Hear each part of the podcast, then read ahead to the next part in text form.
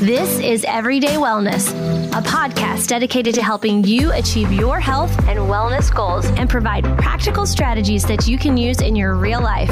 And now, here is your host, nurse practitioner Cynthia Thurlow.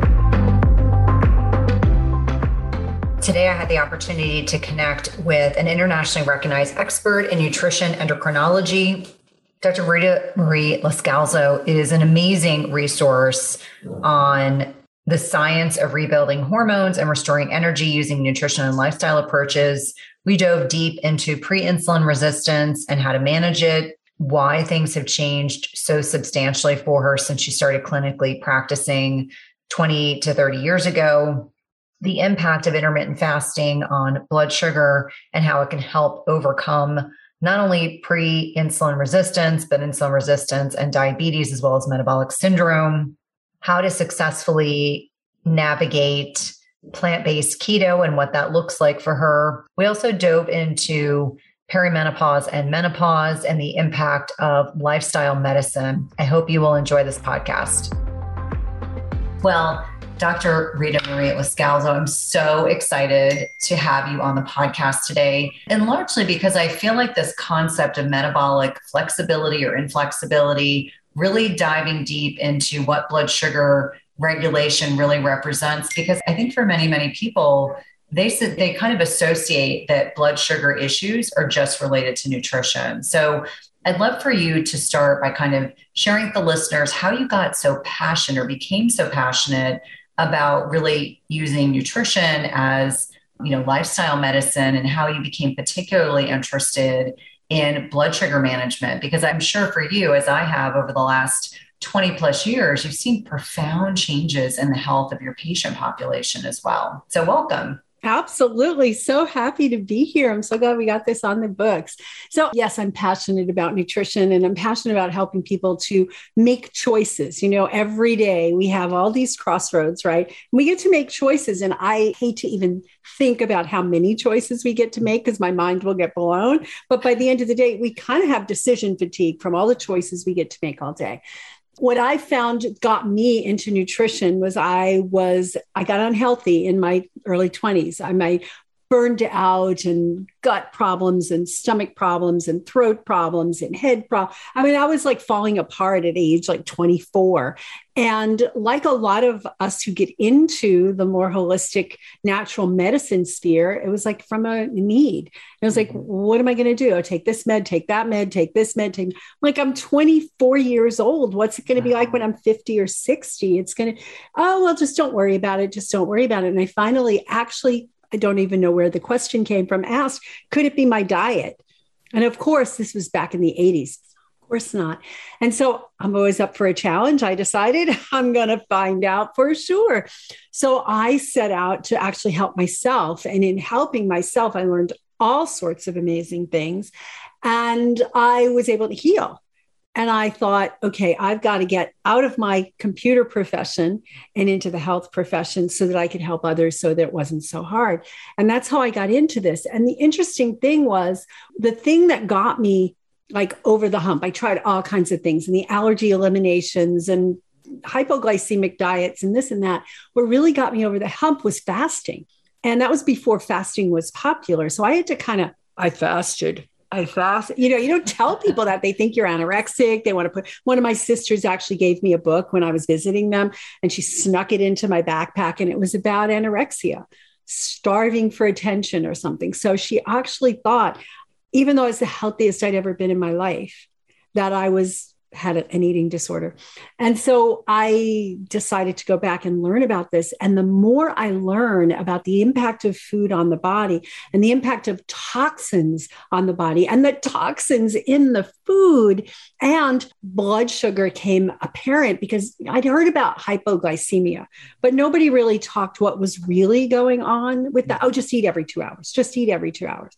And the more I started studying this, and as I started to see patients, I realized I actually started having them get a blood sugar meter this was a long time ago before you can get them, you know, on every corner.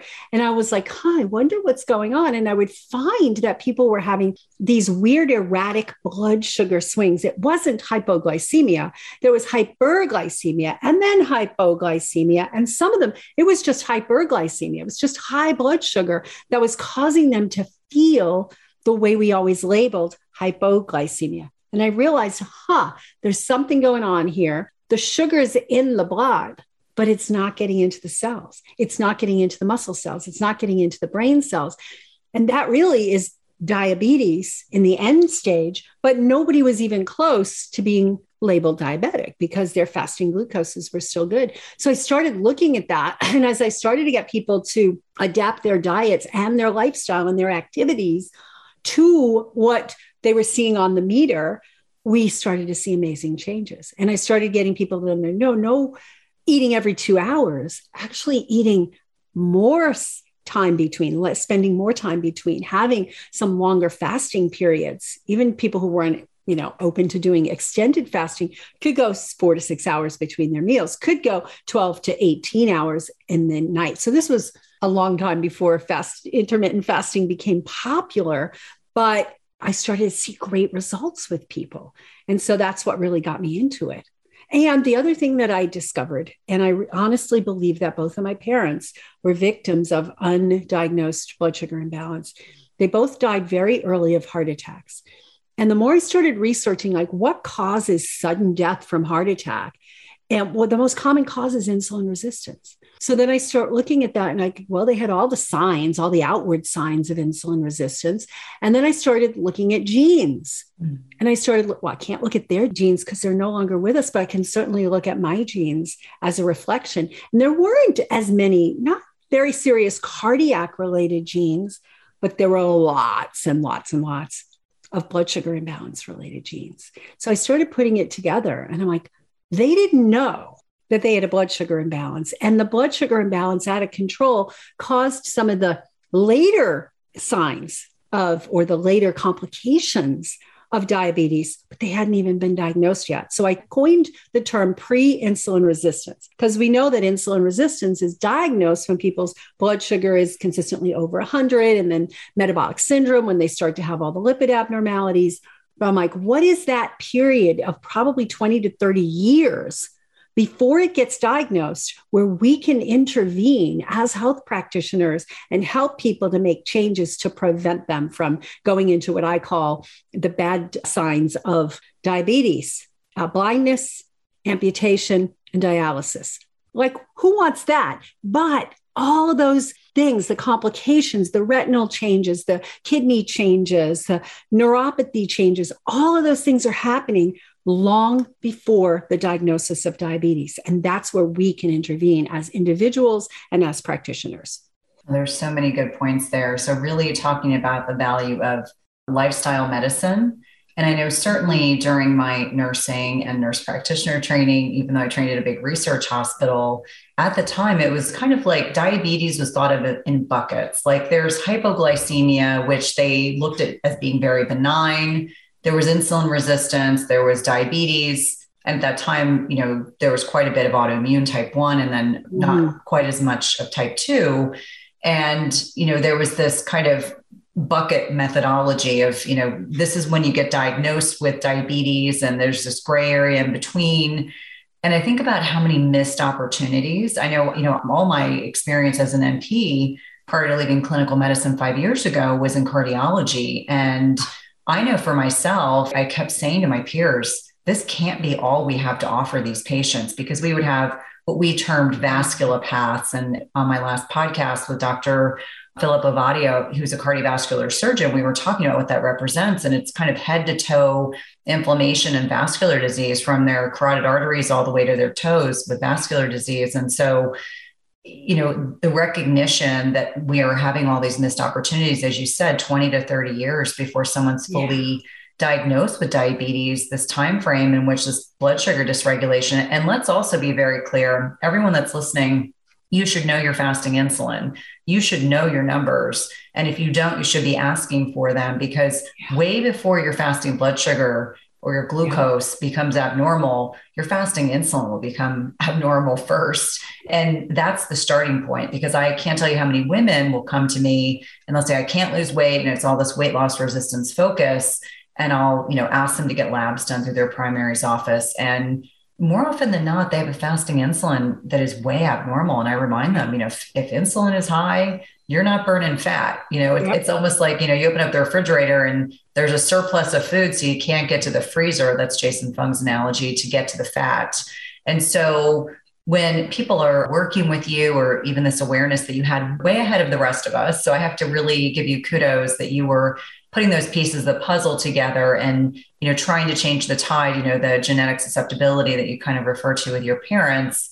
And certainly you know when i look at my grandparents i mean everyone had cardiovascular disease. And and I, what i mm-hmm. really think was at least with the, my grandmothers i think was really at play was that you know especially as they were getting older it just became more and more likely that they were going to become insulin resistant. But before we even get to that i would love for us to kind of talk a little bit more about what is this pre-insulin resistant stage? What does it look like? What are the symptoms people can experience so that they can if they're listening think to themselves okay i'm in this pre-insulin resistant state.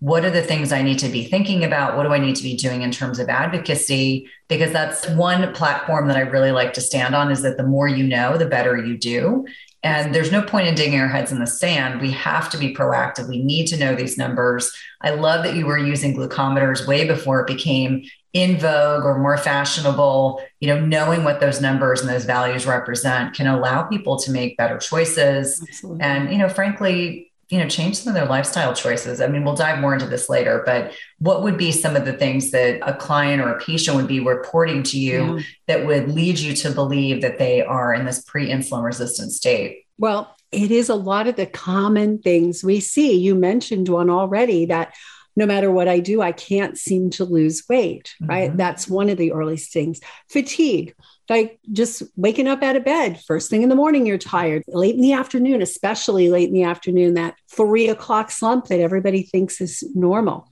that's a sign of pre-insulin resistance the other thing would be that craving for food after a meal like i need something sweet just a little something sweet because the body can't get the sugar from the food into the cells adequately because of this insulin resistant state. And so like craving more, right? So there's those kinds of basic things that almost everybody experiences mm-hmm. from time to time. And they are signs of this dysfunction that can lead to much more serious things. But I always tell people it can lead to, but if you're experiencing these symptoms, there's already some things inside that you're not seeing.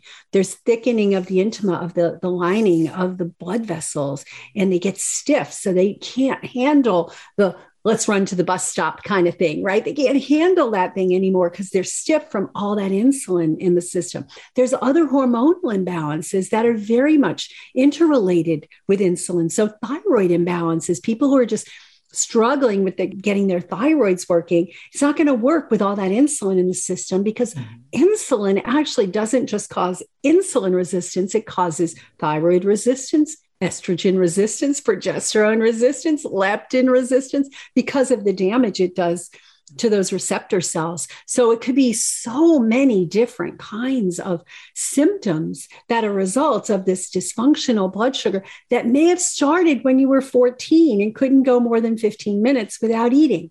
It could be going on and on and on and on until it gets to the point where it becomes diagnosable. My new favorite protein powder is by Equip Foods. It is the safest, cleanest, doctor formulated protein powder for building muscle and shedding fat that won't leave you gassy and bloated like so many other brands do. It's 100% grass fed and finished beef protein powder that's good for your gut and tastes delicious. We know that one in three adults don't consume enough protein and it's certainly a topic we discuss on the podcast with regularity. And if you want to help build muscle and lose fat and keep your immune system strong and have all day energy, energy, you want to be ensuring that you're consuming adequate protein throughout the day. And actually, if you are north of 40 years old, as I talk about on the podcast quite a bit, we need more protein with age and not less. Each scoop of prime proteins, doctor formulated beef isolate protein powder has 21 grams of protein. And with only a small handful of ingredients, you're getting only what you need, 100% carefully sourced real foods and nothing else. No junk, no additives, no allergens, no chemicals or fillers. And let's be clear, it tastes really good. My personal favorite is chocolate as well as peanut butter, but in my house, vanilla and strawberry are also super popular. Their products are 100% grass fed. They prioritize working with regenerative farms who let their cows graze outside and source the highest quality grass fed beef protein that can be found. They work with small farms in Sweden who are dedicated to humanely raising their cattle and it's independently tested. Additionally, beef protein is packed with things like collagen, gelatin, and micronutrients that your body needs. They work to help repair joints and soft tissues like plant-based proteins won't. With six different flavors, including the ones that I mentioned are my family favorites. There are endless recipes, possibilities. They also have an unflavored variety. It's smooth. It blends easily. You don't have to use a blender. It has no funky aftertaste. It tastes amazing with just water, can be mixed into hot or cold recipes and has over 2000 five star reviews and counting. And it comes with a hundred percent happiness guarantee. If you don't love it after 30 days, they will give you a full refund. So the easiest way to check this product out is to go to equipfoods.com slash Cynthia 20. That's equipfoods, E-Q-I-P foods.com slash Cynthia 20 for 20% off your first order. Remember, my favorite flavors are chocolate and peanut butter, but in my house, vanilla and strawberry are close seconds. Mighty Maca is a superfood drink mix full of 30 plus natural ingredients, and it was formulated by Dr. Anna Cabeca during her healing journey. Mighty Maca Plus ingredients, which include nourishing ingredients like organic maca powder, turmeric, quercetin, broccoli, parsley, trans resveratrol, pomegranate extract, and more, were carefully selected for immune support, to sustain energy, provide mental clarity, and improve recovery. It also tastes delicious. It supports healthy detoxification and alkalinity in the body, balances hormones, fights free radicals, and neutralizes lactic acid, all while increasing your energy and vitality. It helps improve your digestion and reignites your libido. It's a powerful superfood drink mix that needs to be part of your daily routine. And Dr. Anna is offering my listeners 10% off your first purchase by using the link dranna.com slash Cynthia. That's 10% off your first per, that's 10% off your first purchase by using the link dranna.com slash Cynthia. It's delicious and nutritious. I think that when I reflect back on what I used to say to patients, you know, I always say when I was a baby nurse and a baby nurse practitioner, and that was back when we used to tell our patients to eat less and exercise more, and that we needed to focus on their caloric consumption and fat was bad. And, you know, when you mm-hmm. take fat out of foods, I like to remind people that they add a lot of sugar and processed crap. And so, mm-hmm. you know, one of the greatest travesties I think that has manifested over the last 50 plus years is the bastardization of healthy fats and how critically important it is that we are and obviously it's really dependent on the individual some people metabolize fats and break them down better than others but the faux fats, the you know, when I think back to the 1990s when I was, you know, just getting out of college and there were all these non-fat, low-fat cheeses and yogurts and I just think, oh, it makes me shudder when I think about what we used to eat. But grateful that we now know better. But I, I, still think there's a lot of misnomers about the macros piece. And so yeah. I know your particular specialty, you are a plant-based keto aficionado, but let's kind of touch on the macros because I think for a lot of people, you know, macros are protein, fat, and carbohydrates. But I think it's really important for people to understand that, you know, carbohydrates should be like a small portion of what we're eating, or the carbohydrates should really come from non starchy vegetables. They shouldn't be, right. you know, the, the processed carbs that get so many of us into trouble. Exactly. And, you know, I personally, even though I can maintain ketosis most of the time, like a nutritional ketosis, I eat a lot of carbs in the way of fibers in the non-starchy vegetables. So my lunch today was a big bowl of cooked cabbage yeah. with flax oil on it and some parma which has hemp seeds and some other things on it. Delicious, very filling and you know, fair amount of carbs, but it's all the non-processed. It's not the mm-hmm. carbs that are going to raise my blood sugar. So I think that carbs they get a bad rap now, right? But carbs from vegetables and that's where I move in the direction of a keto-based type of diet that has a lot of carbs from vegetables and a lot of standard keto type diets they shun vegetables because mm-hmm. oh no except for lettuce you can't you get too much carb there. And in fact what we find is people can maintain beautiful states of ketosis if that's what you're striving for. Not everybody needs to or should but um, beautiful states when they're eating lots of vegetables and then leaving out the grains and the other mm-hmm. kinds of things, especially the processed and the crackers. And it doesn't mean we can't have crackers and bread. So I teach people how to make bread from cauliflower, flax seeds, chia seeds, you know, some nuts and seeds and vegetables that make this amazing bread, you know, by putting it in a dehydrator. They get the mouth feel of their favorite foods, but they maintain all those healthy fats. And going back to what you said about fats, right? The good fats, the bad fats, like the fats that are in most of the foods that are on the shelves are processed, highly processed, hydrogenated, oxidized. They're causing free radical damage in the body and damage to those receptors, those insulin receptors, but other hormone receptors that we need to keep in shape. And so the fats are good. And yes, some people don't have gallbladders, and you have to adapt to how much they can have and how much they can have at times. And I don't believe in strict macro ratios that, oh, yes, you should be eating, you know, 80, 10, 12 or whatever, 80, 10, 10, or 75, 25, whatever that might be. No, there's no one carb macro ratio that works for everyone. It's finding what works for you. And those tools, like a ketone meter, like a blood sugar meter, like a continuous blood sugar meter, and then just how does this feel? How's the energy? How's the weight? All of that stuff plays in, and we become our own little experiment labs. It's really important. And I love that you touched on bioindividuality, that you know, we as a society want to be told you need to eat this proportion of carbs and this proportion of fats and this proportion of protein.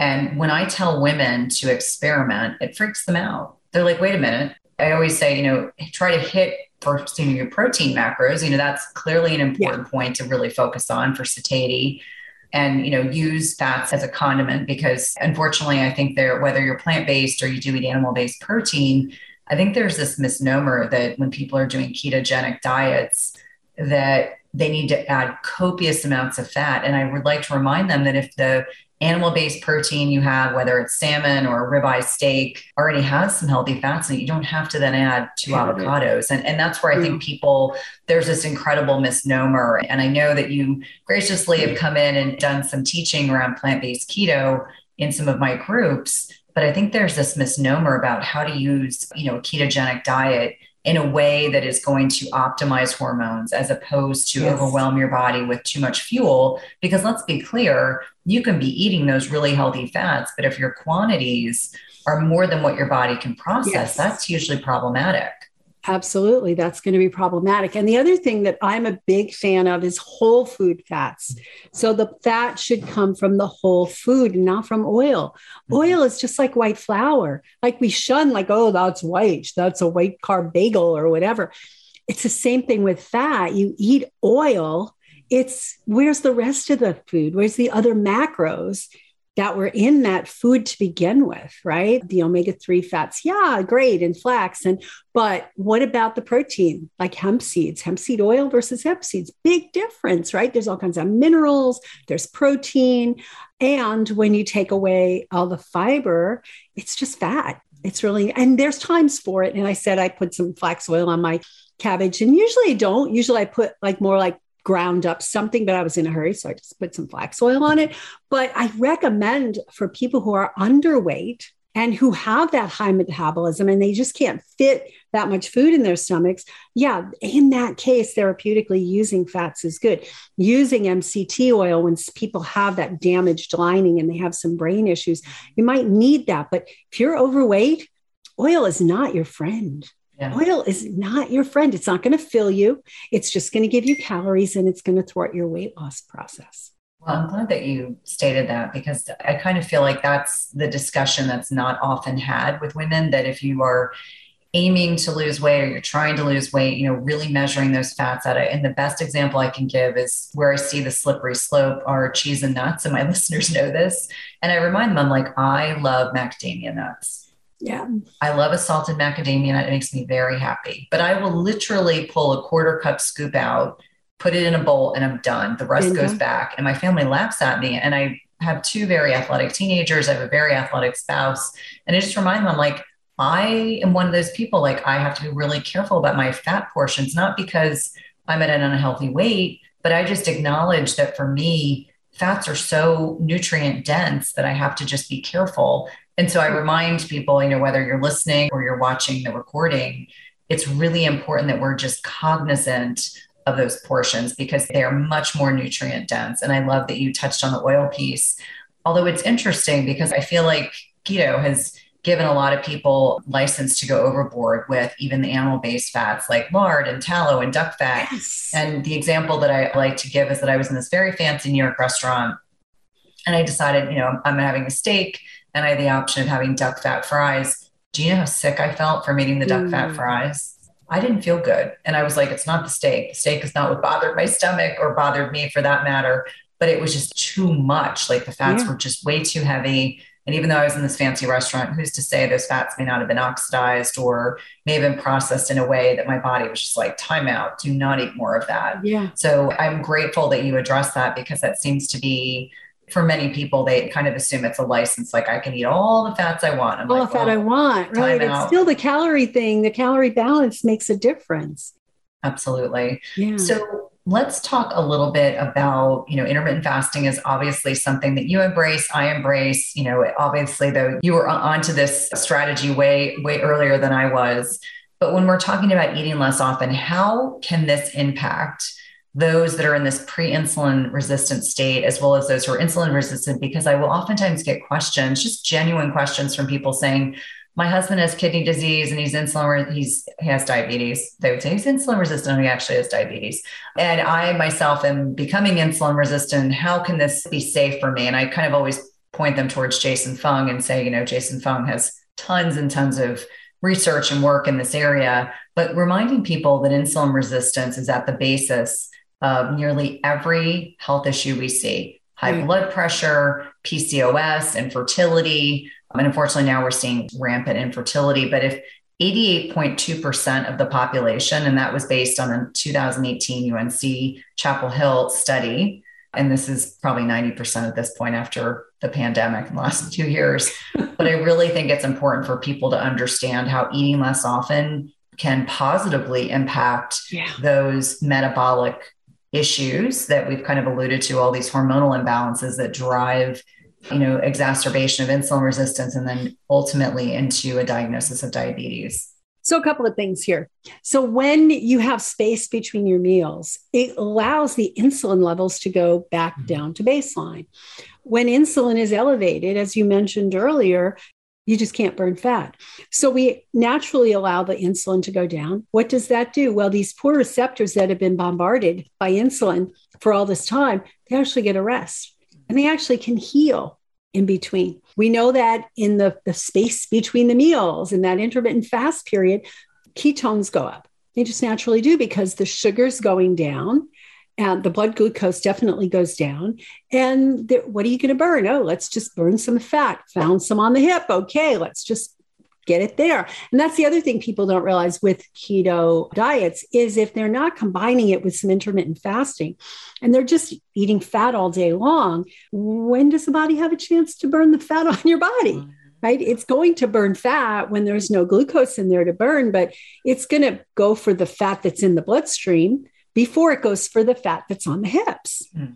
Right. So it'll burn whatever you give it. So that space between allows the body to settle. In addition, it allows the digestive tract to settle down because the digestive tract doesn't want to constantly be bombarded. How does it get efficient at metabolizing the food, digesting, breaking it down, absorbing it when it's constantly being bombarded? Conditions like SIBO get way better because SIBO, there's this thing, though there's actually this thing in the small intestine called the migrating motor complex. Yes. And that moves the food along. Well, the migrating motor complex starts to get activated at somewhere like three and a half to four hours after a meal. So that magic happens three and a half to six hours, let's just say, or, or 18 hours, depending on how long you're fasting.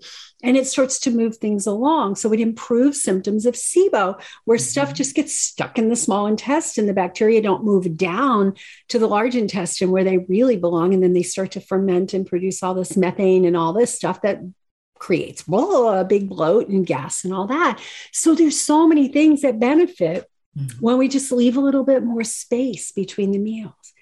Right. It's really the way our bodies are designed to thrive. And that's why I take some humor when individuals will say, Oh, you know, intermittent fasting is a fad. And I said, Well, actually, it dates back to biblical times. It's part of all the major religions. And obviously, you know, I was raised Roman Catholic and it was part of, you know, what we did around high holidays and, and certainly mm-hmm. something that I was accustomed to. It wasn't something we were doing regularly. But I do love that you kind of touched on that mitochondrial efficiency. So, mitochondria are the powerhouses of our cells. And we know if people are chronically ill or they're becoming insulin resistant, the mitochondria are not able to be as mm-hmm. vibrant. That contributes to the fatigue and a lot of the symptoms that you had described earlier.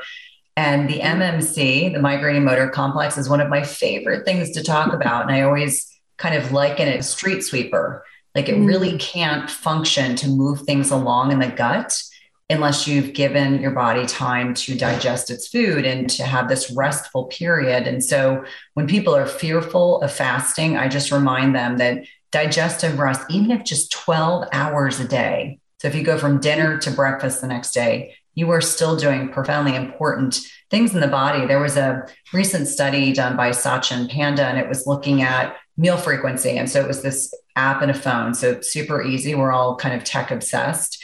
And what was interesting when they looked at people with the highest degree of meal frequency, it was up to 10 times a day. So imagine eating 10 times a day. Anyone that's listening, please do not be eating 10 Don't. times a day. it's a recipe for metabolic syndrome and insulin resistance and diabetes. It's kind of like prescription pad A plus B equals C. Yes. And so when I was looking at the research, because I was presenting at an event last month, and I thought to myself, if every person listening just ate less often, if the word fasting triggers you or makes you uncomfortable, gosh, just don't eat snacks.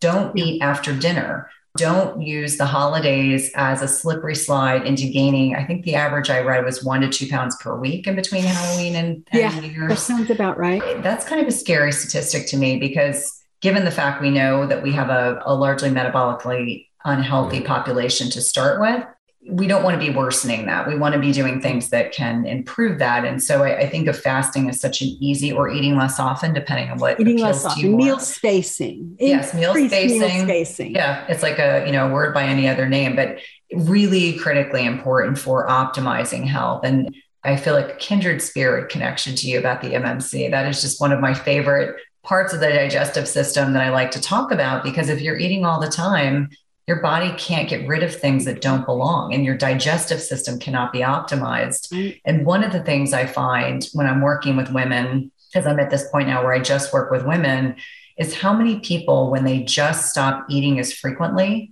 all these symptoms go away. The cravings, I mean, so simply, cravings, right. energy issues, brain fog, etc.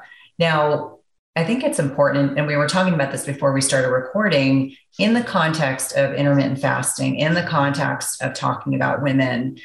What are some of the specific things women that are in perimenopause, you know, five to 10 years preceding menopause, which is 12 months without a menstrual cycle? And there's still women that are confused about that. I think because largely because healthcare professionals do such a crummy job managing women at middle age. And I say that with like reverence and respect because I know that's not intentional, but I really feel like this population of women are so forgotten about, but the yeah. insulin sensitivity, the metabolic flexibility is even more important at this stage of life. And if you think I'm kidding, there was a recent study that was done that correlated the degree of hot flashes a woman experiences in perimenopause and menopause with the degree of insulin resistance she experiences. Mm. So, this is another area that I hope we can touch on because it's so, so important. So if you think nothing else, if you are north of 38 years old, really north of 35, you're entering a different stage in your life where you have to be much more conscientious about how you manage your blood sugar, how you look at nutrition and meal frequency and sleep and stress and all these aspects of health. Right, right. So it's interesting, right? Everybody thinks that that's the norm, right? When we go through menopause, we gain weight, we get irritable, we get cranky, we can't sleep, and we have hot flashes all the time, and nobody wants to be around us, right? And it's just inevitable that we're going to go through that. Mm-hmm. But in reality, it's not inevitable. Those are signs of disordered menopause. And usually the dysfunctions that are happening don't just start when you hit 48 and your periods start to mm-hmm. get further apart. They start like in your 30s, like yeah. you just said, you know, it starts in your 30s, and that's where we start to take care of that mm-hmm. metabolic health. Uh, there's a big difference between, well, there's a big impact of how the brain is affected by estrogen based on insulin right? So if there's too much insulin and there's insulin resistance, we're not going to see the estrogen, the same estrogen response, let's just say. And so we know that in menopause, it's not like it's too little estrogen or too much estrogen, it's that fluctuation of estrogen. And if we have too much insulin and we've affected estrogen receptors, then all bets are off mm. as to how we're going to have symptoms, when we're going to have symptoms. So, what I find is if I can get people on better diets before they hit that perimenopausal age, like I went through menopause. Fortunately, I changed my diet around a lot because if it based on my 20s and teens, I would have been in bad trouble. But I made very serious changes to my diet in my 20s. And by the time I hit menopause, it was like Oh, wait, three months apart. Oh, six months. Oh, that was 12 months apart. Okay, done. Right. There were no symptoms, no symptoms. I kept saying, I wonder what a hot flash feels like. I'm, I'm kind of cold today. Maybe I should wish for a hot flash. Maybe mm-hmm. saying, no, no, no, you don't want one of those. I don't even know what it feels like to have a hot flash right because i never had them mm-hmm. i don't mm-hmm. know what it's like to like suddenly not be able to sleep because i never had that happen right? And it wasn't like I was this perfectly healthy person my whole life.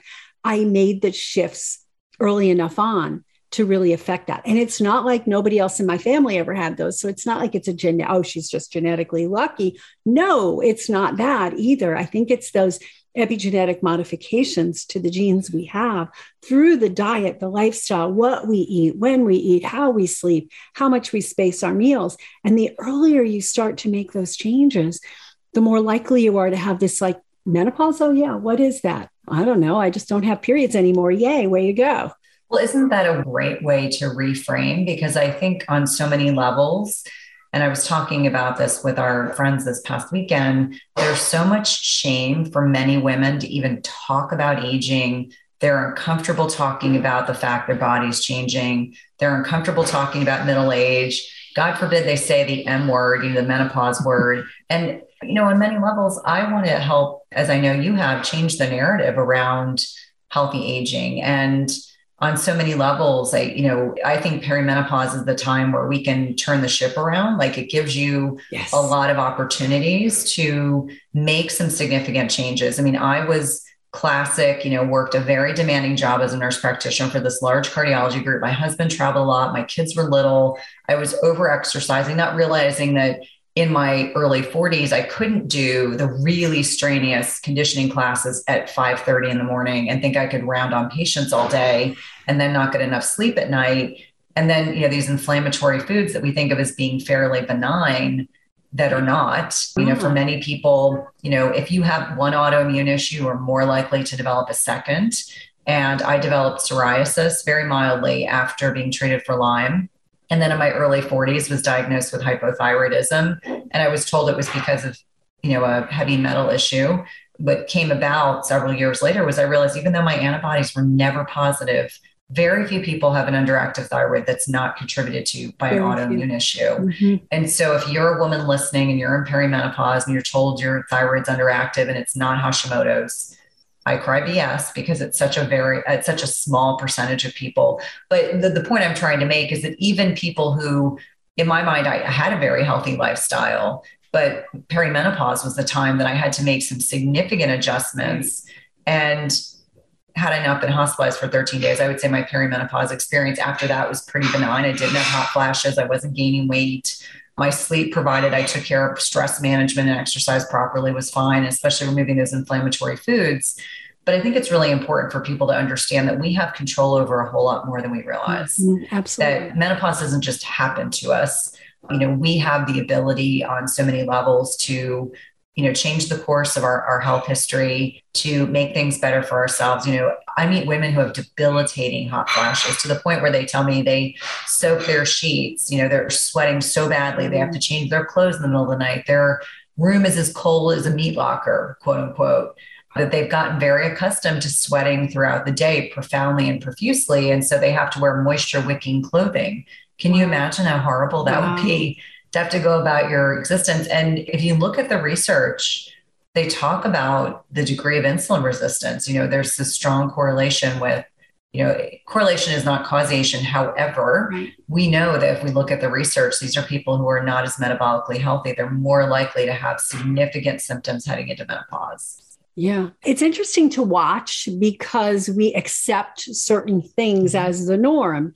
And so we accept the diet, we accept the mm-hmm. snacking, we accept, oh, yeah, eat every two hours. We accept that it's normal to have that crash in the middle of the afternoon. We accept that it's normal for women to crash at menopause. And what I'd like to change the narrative around is that it's really, if you can go through menopause in a healthy way, it's one of the most exquisite experiences because. Yeah I personally came into my power at that time. I mm. felt much more confidence, much more ability, much more committed to what I really wanted to do. Yeah, the kids are a little older. They're not quite hanging on mama all the time. And mama can like go, whoa, what's next for me? And I really felt like I stepped into my power. That's when I really started to move my business in the direction that I wanted my business to move in.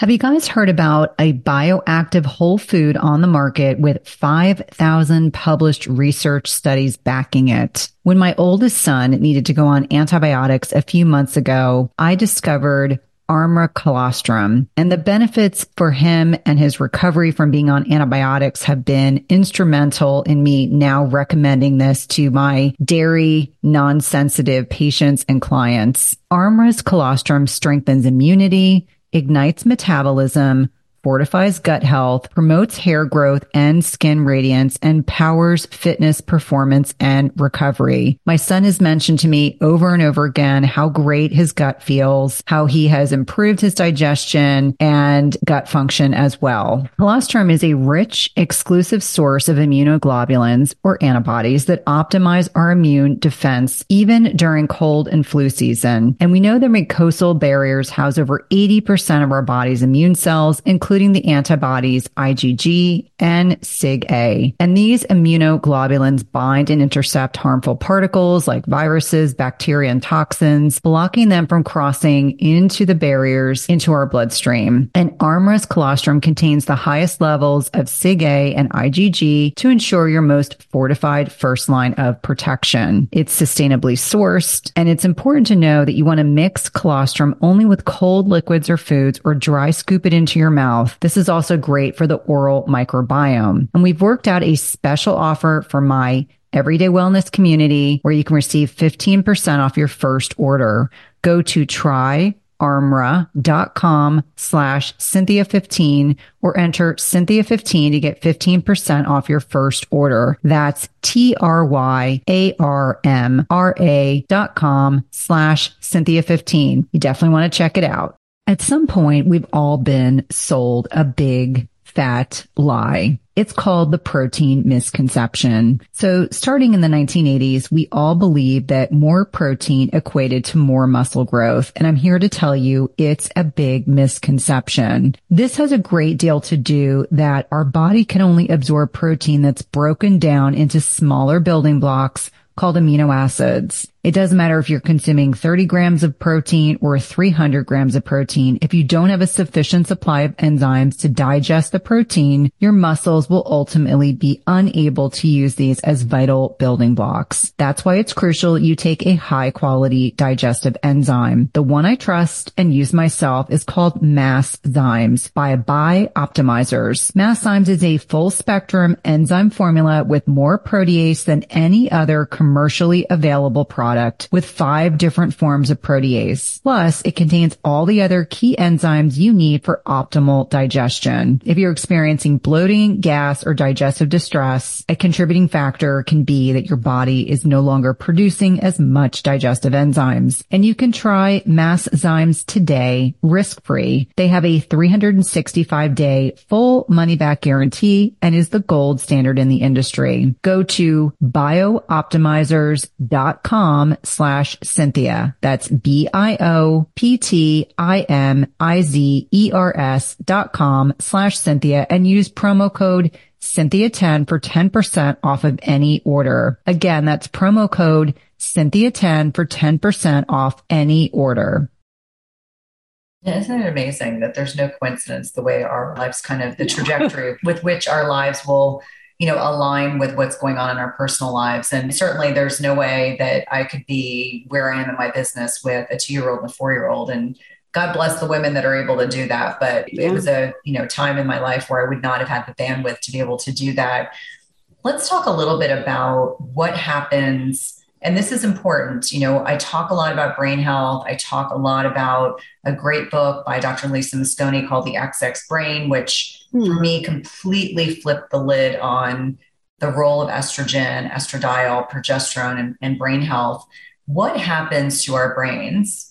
and what makes women more susceptible to type 3 diabetes as they enter menopause? Like, I know you and I know the answer, but I think it's important for listeners to hear this because this is why each woman listening needs to be concerned about brain health and needs to be conscientious about lifestyle as medicine entering menopause, even in perimenopause, recognizing how much our brain cells need to be fueled by things that are, you know, the optimized fuel for brain health. Yeah, you know, this whole type 3 diabetes is relatively new concept these days. When you and I went to school, we learned that oh, the brain doesn't require insulin. The sugar just gets right in, right? So there's no desire, no need. And what we're finding out, the latest research is that indeed the blood, the brain does need it, and the brain does get insulin resistance, and especially things like the hippocampus, which is that short term memory focus and a lot of dementia, a lot of Alzheimer's and other sorts of dementia where the memory just like plummets down is actually insulin resistance of the brain, which they're calling type 3 diabetes.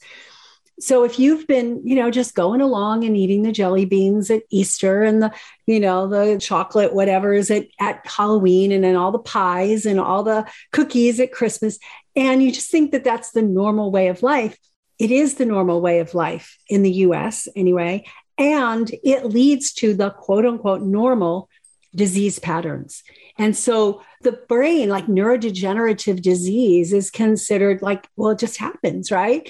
Oh, you're 65, your brain's just going to go downhill. I'm like, my brain's better than it's ever been at 65, right? And even though I have genetics that should say I, I, should have dementia by now, you know? So we need to nourish our bodies and our brains throughout life. It's not just about keeping your blood sugars balanced and your insulin levels balanced to prevent heart attacks, which is the leading cause of heart attacks to prevent the blindness that comes with retinopathy, to prevent the weight gain that comes with insulin resistance, but also to protect your brain.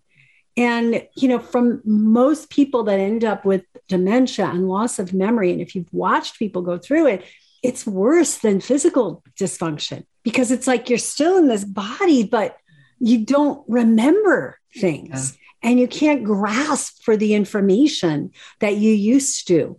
So I would say early on, you start with the diet and the lifestyle processes that support this. We've been talking about intermittent fasting, mm-hmm. getting the sugars out, getting the carbs out, sticking to carbs from green leafy vegetables and other mm-hmm. non starchy vegetables, which are loaded with nutrition, nourishing the brain with things like magnesium and vitamin D and chromium and other things that support a healthy brain and body function.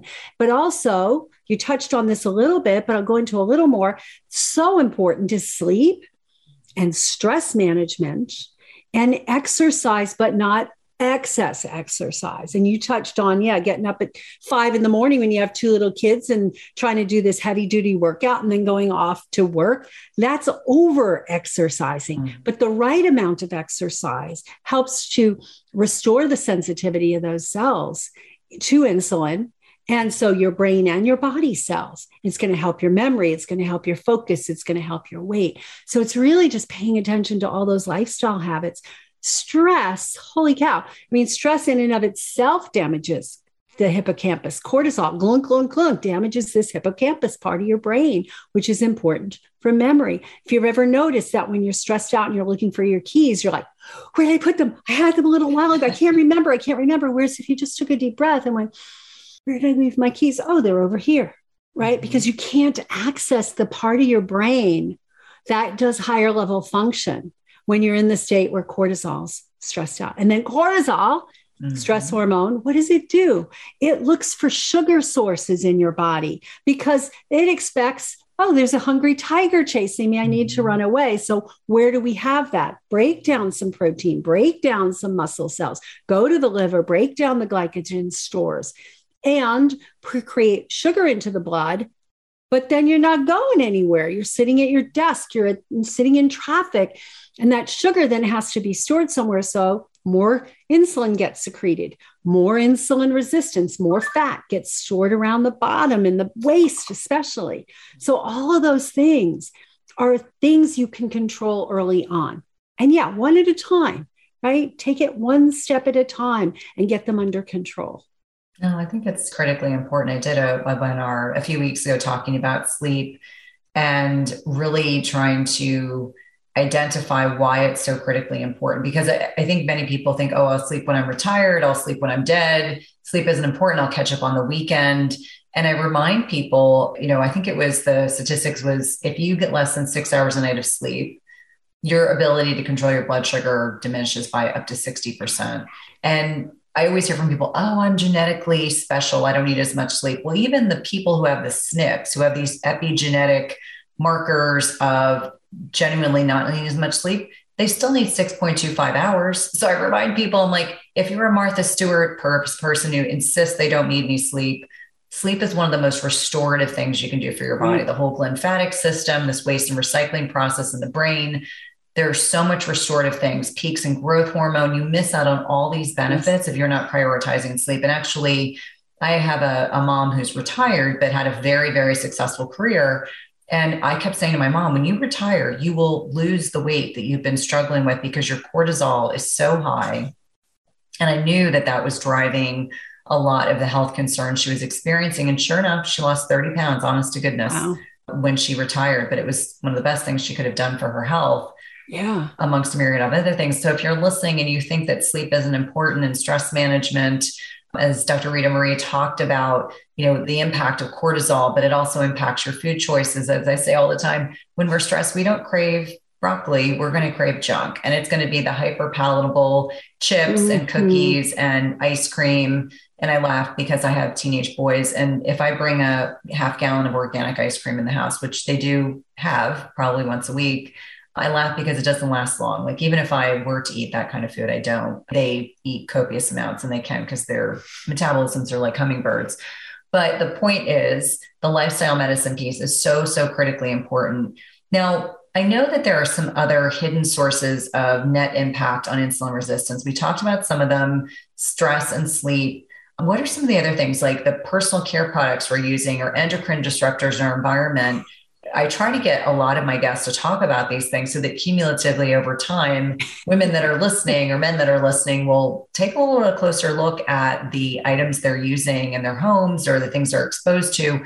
Let's talk about that a little bit because I, I think that it seems very intangible. Like people assume, okay, I get the food thing, but what about the fact that I'm using a body lotion or I'm spraying mm-hmm. perfume on my body or you know, where I get my water from. How could that impact my hormones and especially your degree of insulin sensitivity? Yeah, so that's a great question. And it's estimated, I don't remember the exact number, but somewhere in the hundreds of exposures to endocrine disruptors that the average person, mostly women because they use more of them, but mm-hmm. men are mm-hmm. still exposed to a lot before they even leave the house in the morning right? Between whatever's in the air, whatever's in the off gassing from their floorboards and their, what do they call that stuff? Sheetrock, right? Mm-hmm. And the mm-hmm. paints and all that. And then you're slathering on all this stuff. And if you read the ingredients, many of those are known endocrine disruptors, mm-hmm. meaning they latch onto endocrine receptors. And remember, we talked earlier about endocrine receptor resistance is one of the, I think it's one of the most overlooked problems in our world. Mm-hmm. And it affects the insulin receptors. It affects the ability of the cells to actually recognize insulin and take the sugars into the cell with it, which increases the blood sugar and the level of insulin resistance. But it's not just insulin, it's related to estrogen, it's related to progesterone. A lot of infertility is now thought to be related to the estrogen disruption in our world, and we're exposed to it. Even if we're both pretty conscientious about this, but there's still stuff in our homes. My home was built like almost 30 years ago. And yeah, we repainted and we put the low VOC paints in or the no VOC paints. We took out the carpeting and we put in bamboo. So we've done a lot and we don't use any you know, commercial products. Yet still, there's stuff. There's still stuff, right? And we need to be careful about that. So I look at it as control what you can control and just bless the rest because there's stuff you can't control. You walk outside and your neighbor just spelt sprayed their trees and their grass, and you have no control over that. But you do have control over what you use and the foods you eat and making sure that there's none of these in those. So there's a list. It's huge. The EWG has a huge list of endocrine disruptors in all your personal care products, your makeup, your lotions, et cetera, et cetera. So slather yourself with some pure organic coconut oil if you need lotion and like look for there's so many more available products, makeup and hair care and all that that are organic and that are free of these disruptors. I mean, years ago when I first got interested in this, it was it was 35 years ago. There wasn't much on the market. I bet. But, And it's interesting because I'm married to an engineer. So his mindset is always, I have to see the research. And, you know, we, we were talking about we're in this new home and, you know, what filtration system are we going to use?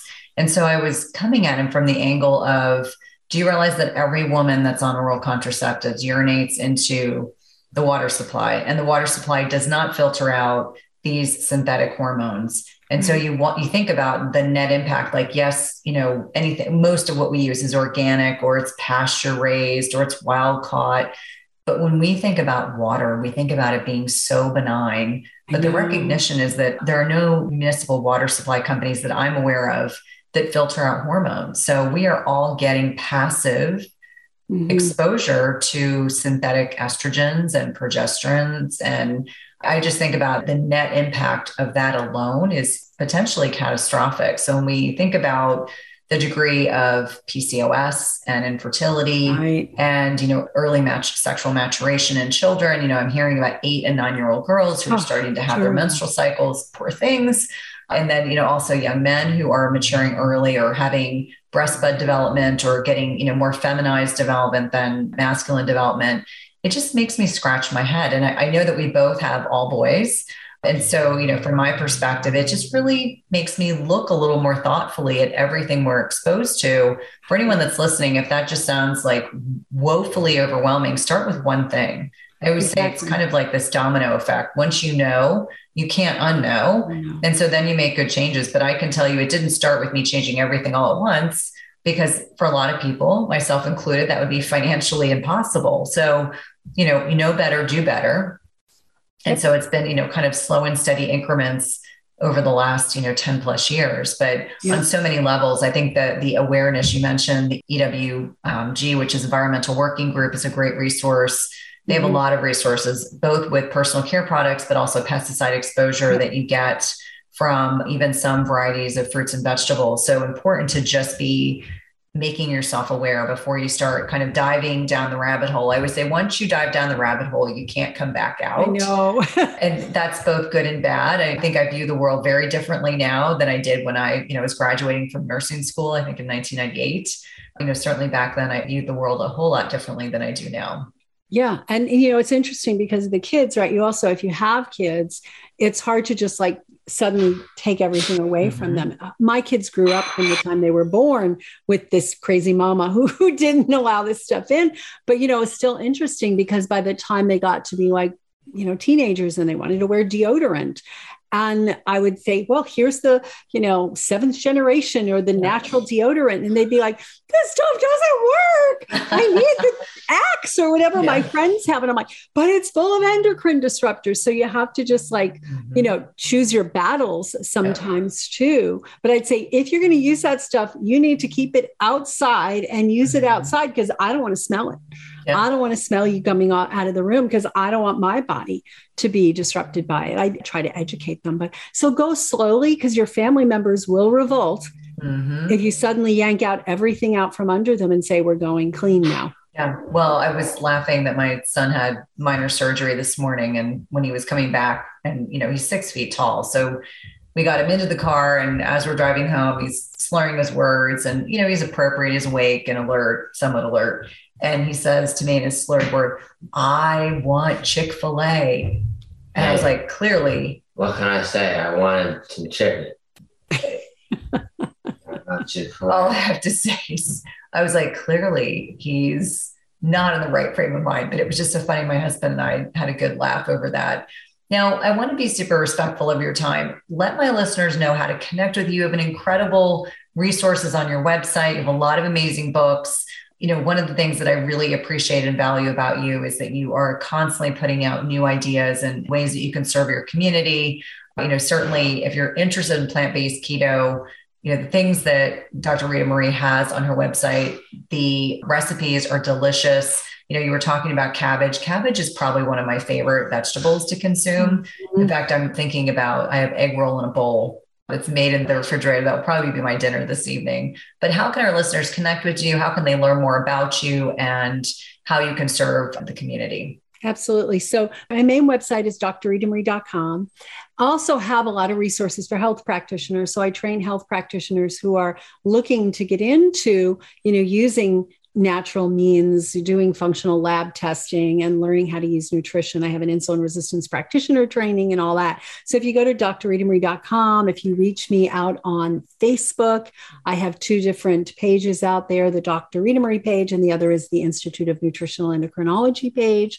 Podcast coming next month. Yay. Oh, baby. I'm excited. Yeah, we're doing the podcast next month, and I got a YouTube channel. So there's a lot of great information out there. And I do put a lot of free free information out there and have, you know, books and all that kind of stuff. Awesome. Well, it's been a pleasure to connect with you outside of our other community. We will make sure that we drop all of those links in the show notes and we'll obviously have to have you back. Awesome. It's been so much fun. I love talking about this. Thank you so much, Cynthia. Thanks for listening to Everyday Wellness. If you loved this episode, please leave us a rating and review, subscribe, and remember, tell a friend. And if you want to connect with us online, visit the link in the show notes.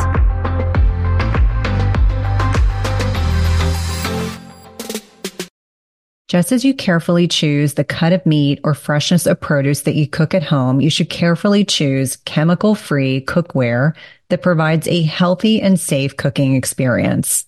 The materials in 360 cookware are safe, sustainable, and of the highest quality. Their cookware is 100% free from any toxic chemicals as the company produces quality stainless steel cookware and bakeware without added chemicals, and all are manufactured in the United States.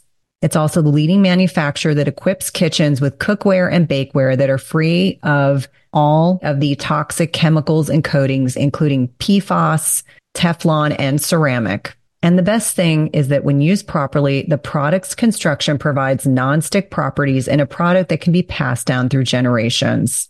Go to www.360cookware.com and use code Cynthia20 for 20% off your first order. Again, that's 360cookware.com and use code Cynthia20 for 20% off your first order. We've been using their products over the last several months and have really been pleased with not only the durability, but ease of cleanliness.